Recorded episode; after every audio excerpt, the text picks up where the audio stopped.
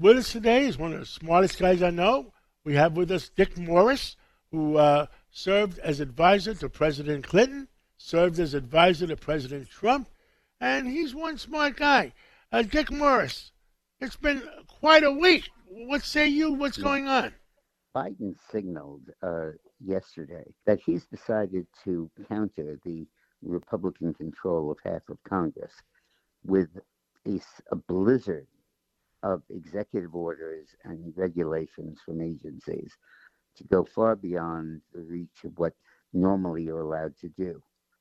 And uh, this is uh, a strategy that that is hinged on the idea that he could kind of have a negative veto, which means he can propose something terrible, and then uh, Congress can vote against it, but the Senate can stop them from passing a resolution against. There's a story in the Wall Street Journal today that he wants to ban uh, contracts that require non-competes from employees after they leave, which makes some sense, but it's hardly the business of the federal government to do that. And in some cases, it uh, it would really help competition by doing it, and some it would hurt it. And it certainly is not the business of the government to do it by fiat. Now, Congress can appeal that, but they have to reject it with majorities in both houses. So, with their control of the Senate, they can stop that and they can let the regulation take effect. So, it really is a recipe for a kind of dictatorial government for the next two years where he can way overreach his bounds. Now, sometimes presidents can do that by executive orders, but they're limited what they can do by executive orders because there are strict statutory limits on that. They have to pertain to federal workers and stuff like that. But there are no such limits, or relatively few, on what a federal agency can do about the environment it wants. Uh, the FCC, anything about communications the media that it wants and there are very loose, loose standards in that. The courts give them great discretion. So this becomes really a recipe for dictatorial government over the next two years, and it's very scary.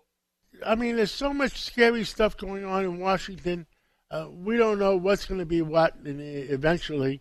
And uh, uh, the other scary thing is, I asked somebody uh, about the Russian uh, Ukraine war, and Ukraine has declared that the media cannot do anything without their permission.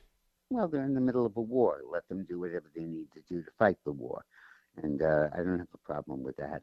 Uh, the okay. United States censored the hell out of its media in World War II, and it helped win the war. Um, and also, you got to realize that there are a lot of Russians that live in Ukraine, many of them still loyal to Russia and uh, it's a fifth column kind of thing. I, I have no problem with that. Look, I have no problem with what Ukraine needs to do to defeat the Russians. This is our fight and our war that they're fighting with Understood. our weapons, and I'm grateful as hell that they're doing it. Hillary Clinton went to work for Columbia University as a professor. Uh, that's well, your old I, alma mater.